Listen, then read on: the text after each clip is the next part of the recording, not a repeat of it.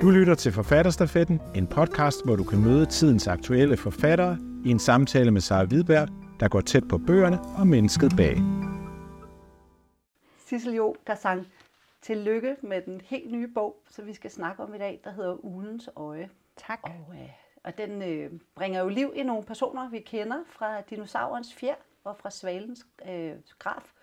Og øh, mit første spørgsmål er sådan set, hvordan kan det være, at de kommer tilbage til os? Jeg er jo glad for, at du siger, at de bringer liv til, for det er jo nærmest mange år siden, at de sidst har haft liv. Så jeg er rigtig glad for, at mange folk dels glæder sig til at blive genforenet med karaktererne, og også at folk stadigvæk kan huske dem.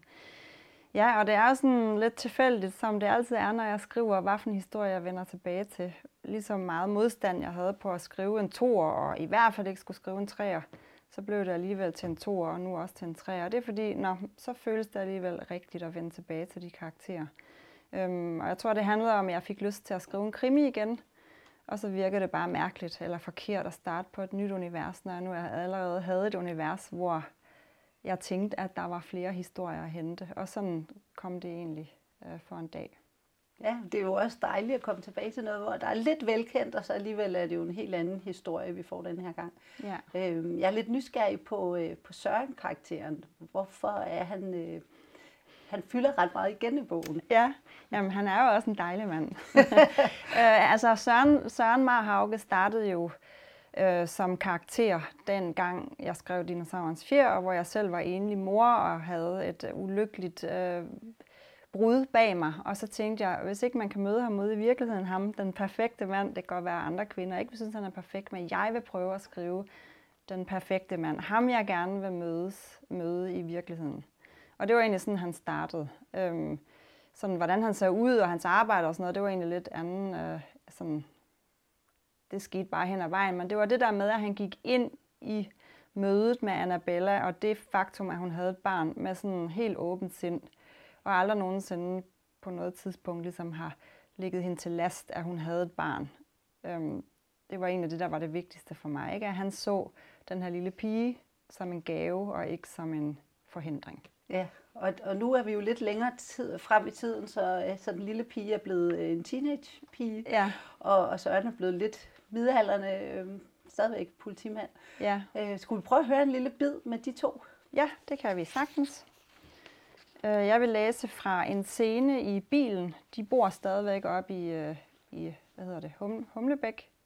Altså, det, er jeg allerede, det er jo allerede to uger siden, jeg er blevet færdig med bogen, så det er allerede ved at blive glemt. Nej, de bor i Humlebæk, så de bruger rigtig meget tid på at køre frem og tilbage til skole, børnehaver og arbejde inde i København hver dag. Og det kan godt være det irriterende med alt det her frem og tilbage og mange timer i bilen, men det er også et rigtig godt tidspunkt jo særligt, og jeg ved ikke, om du selv kender det, men med børn og teenager, at få endelig snakket med dem, når man sidder i bilen. Hvor de er fanget. Ja, hvor de er fanget og ikke kan komme væk. Og Lili spørger, hvorfor er du egentlig blevet så mærkelig? Lili drejede hovedet og betragtede Søren. Mærkelig? Lili, jeg gider næsten ikke snakke om det igen. Det med, at du skulle gå over i klubben hver dag, det var ikke for at genere dig. Jeg passer bare på dig, fordi jeg elsker dig. Og det samme gør Mustafa med Salma. Vi passer på jer. Hvorfor er det så svært at forstå? Jamen, jeg mente ikke det med klubben, sagde Lili. Det forstår jeg da udmærket godt. Jeg, blev, jeg mente, at du er blevet så fucking mærkelig. At du ligesom er blevet en anden. En anden? Ja, du er slet ikke ligesom du plejer. Jeg kan ikke lide dig sådan, som du er nu. Jeg vil have, at du skal være, ligesom du var før. Mm, hvordan var jeg før? Mm, du var sjov, og man troede på dig, når du grinede, sagde hun. Nu har du fået sådan en mærkelig latter, sådan en ha ha ha.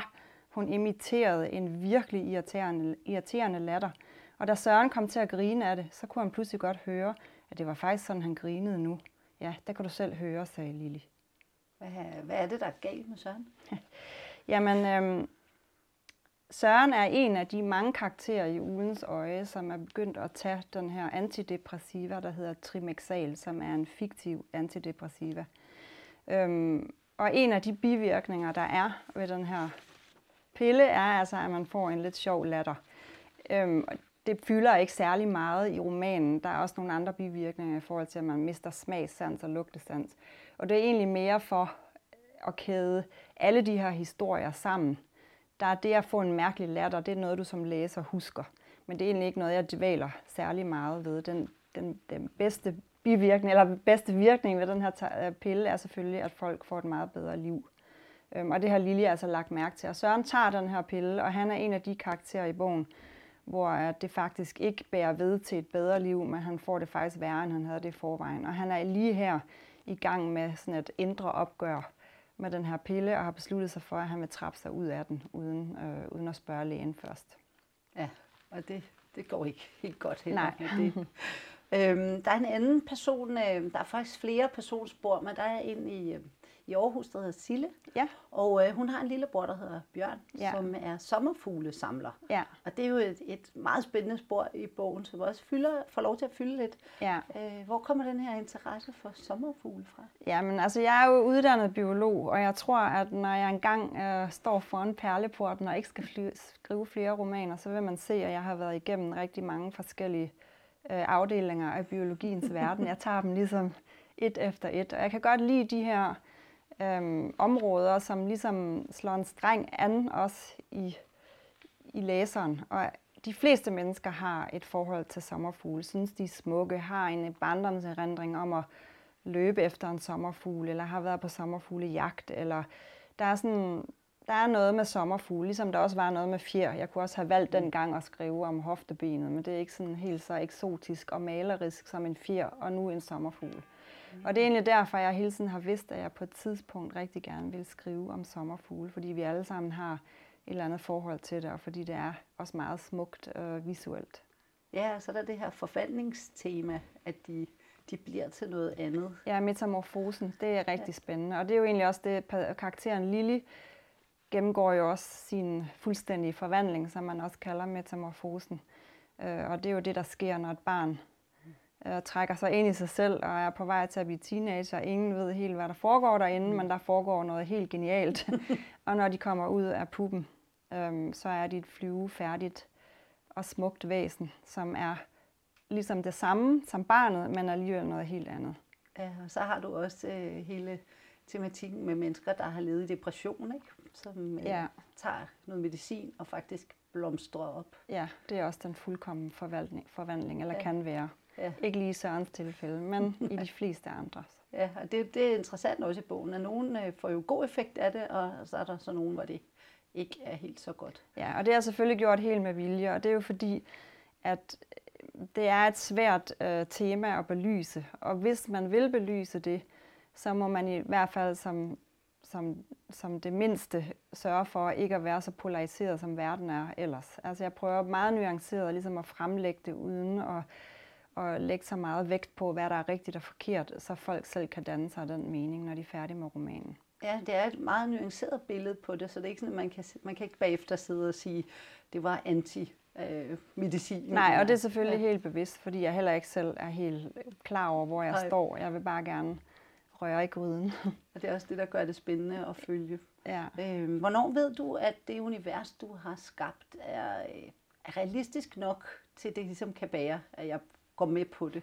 Jeg ved ikke, om det er helt realistisk at udklække sommerfugle i sit værelse i Holme, og, men jeg får dig i hvert fald til at tro på det realistisk. Og det er jo det, der er. Mm, der er en form for kontrakt mellem den, der skriver og den, der modtager. Og om, om det hele er løgn og fuldstændig urealistisk og helt vildt overdrevet, det betyder ikke så meget, hvis jeg, hvis jeg holder den kontrakt, så jeg får dig til at hoppe i med begge ben og, mm. og følge øh, historien til ende, så har jeg overholdt kontrakten, og så kan jeg også regne med, at du stadigvæk er med ombord. Så det er egentlig ikke så vigtigt, om det er realistisk. Det er vigtigt, om det holder. Altså mm. om det holder vand i forhold til, at, at man ikke falder ud af historien. Og det, altså jeg er da helt overbevist om, at jeg godt kunne have sådan nogle sommerfugle hængende i klædeskabet. Jamen det, det er jeg glad for. for helt lyst. Ja. øhm, skal du kunne identificere dig med, med karaktererne selv, for at føle, at, at det lever? Det er helt klart, at alle mine karakterer har altid noget af mig i sig. Mm. For så tror jeg ikke, jeg ville kunne, kunne øh, skrive dem.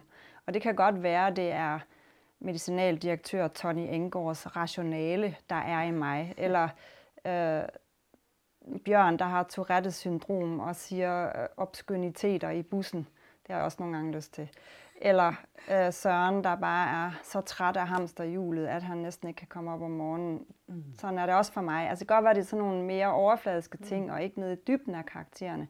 Men der skal være noget relevant for mig, for at jeg kan puste liv ind i de her karakterer. Det er jeg helt overbevist om. Ja, og så synes jeg, var du lidt inde på det, det her med nuanceringen også, både i forhold til øh, medicinen, men også dine karakterer er jo, øh, nu nævner du selv Tony, som øh, i, i romanen er øh, medicinalfirma-direktøren, som ja. har lavet den her, øh, det her Wonder Drug. Ja. Og, og han er jo ikke en øh, sort-hvid Nej. skurk, eller... Nej, og det er jo også helt klart bevidst, fordi vi gider næsten ikke at høre igen om en medicinalvaredirektør, øh, der er grådig og rig og bare er ude på at tjene flere penge. Så jeg har helt klart spillet med at, at skabe en karakter, der er mere nuanceret, og som er øh, very likable, som man siger på engelsk. Ikke? Altså, han er en, hvor man forhåbentlig svinger mellem, ej, han er for god til at være sand, og så, ej, han er virkelig en god mand. Altså sådan på den måde håber jeg virkelig på at kan bidrage med noget andet end det her sort-hvide, som jeg selv er godt og godt lidt træt af. Ja, fordi det er jo det, der lidt er med flere karaktererne. Også Søren-karaktererne er jo også øh, langt fra den kliché, man tit møder i kriminallitteratur, hvor øh, efterforskeren er en, en forsumpet, øh, lidt alkoholisk, ensom type, og her der er ja. han en delefar, der faktisk går op i sine børn. Ja. han er jo nærmest mere en delefar. Han er den, der har dem mest, ikke? Ja. Så han er jo nærmest enlig far. Ja. Altså, det er jo også med vilje, at jeg prøver at bytte de der roller om.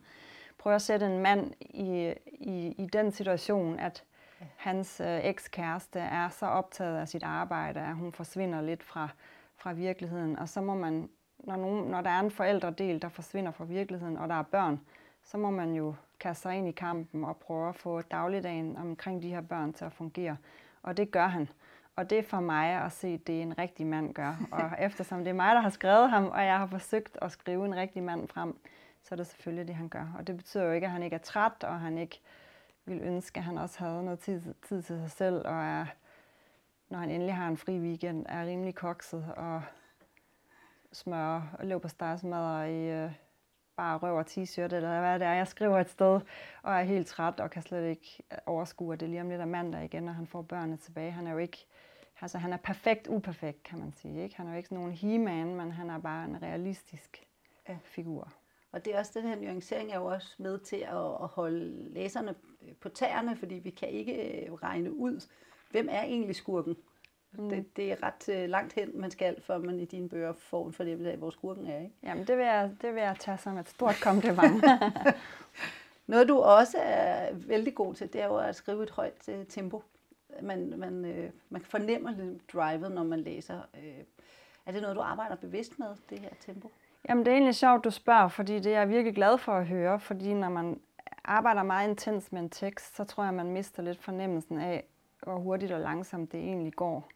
Og jeg har nogle gange været sådan lidt, altså nørder jeg, går jeg for meget ned i nogle nørdede afkroge, stikker jeg for meget af til nogle andre ting, til at, at folk sidder bare længes efter at komme tilbage til hovedsporet. Og der tror jeg, når man læser den i, i, i en køre, og ligesom ikke altså beskæftiger sig med den så hakket op, som man selvfølgelig gør, når man skriver den, så, så, så virker drivet, og det er jeg rigtig glad for, fordi ja, jeg serverer også mange nørdede ting, og mange informationer, og mange, ja, meget videnskab. Så hvis det var, at, at der også ligesom tabt fart, så ville man måske have et problem. Så det er jeg glad for, at du synes, den har et højt tempo. Du har også, øh, der alle kapitlerne jo skifter jo synsvinkler, så man, ja. så man bliver også holdt på tæerne, sådan, hov, hvor er vi nu? Ja, og det er helt bevidst det der med følelsen af sådan en prisme, hvor man ser mange af, af situationerne fra andre synsvinkler. Mm. Det er sådan en prisme, man drejer, og så genkender man situationen, men man hører den med, med en ny form for, altså et nyt blik. Ja. Hvordan holder du selv styr på alle de her spor og stemmer? ja, det er da også en kæmpe stor udfordring. Altså, og det er det til, til aller sidste ende. Altså, det er klart, at vi har til sidst nogen, der læser sammenhæng. Så en, der er blond på side 7, ikke pludselig er rødhåret på side 249. Men det er da helt klart den store udfordring, for det vokser sådan meget organisk mm. frem, og nogle gange er jeg ikke så bevidst om, hvad for nogle bolde jeg har kastet op i, øh, i starten af, af romanen. Og så bruger jeg meget tid på ligesom at gå dem igennem og sørge for, at de lander alle sammen, at der ikke er nogen bolde, der bare forsvundet op i himlen.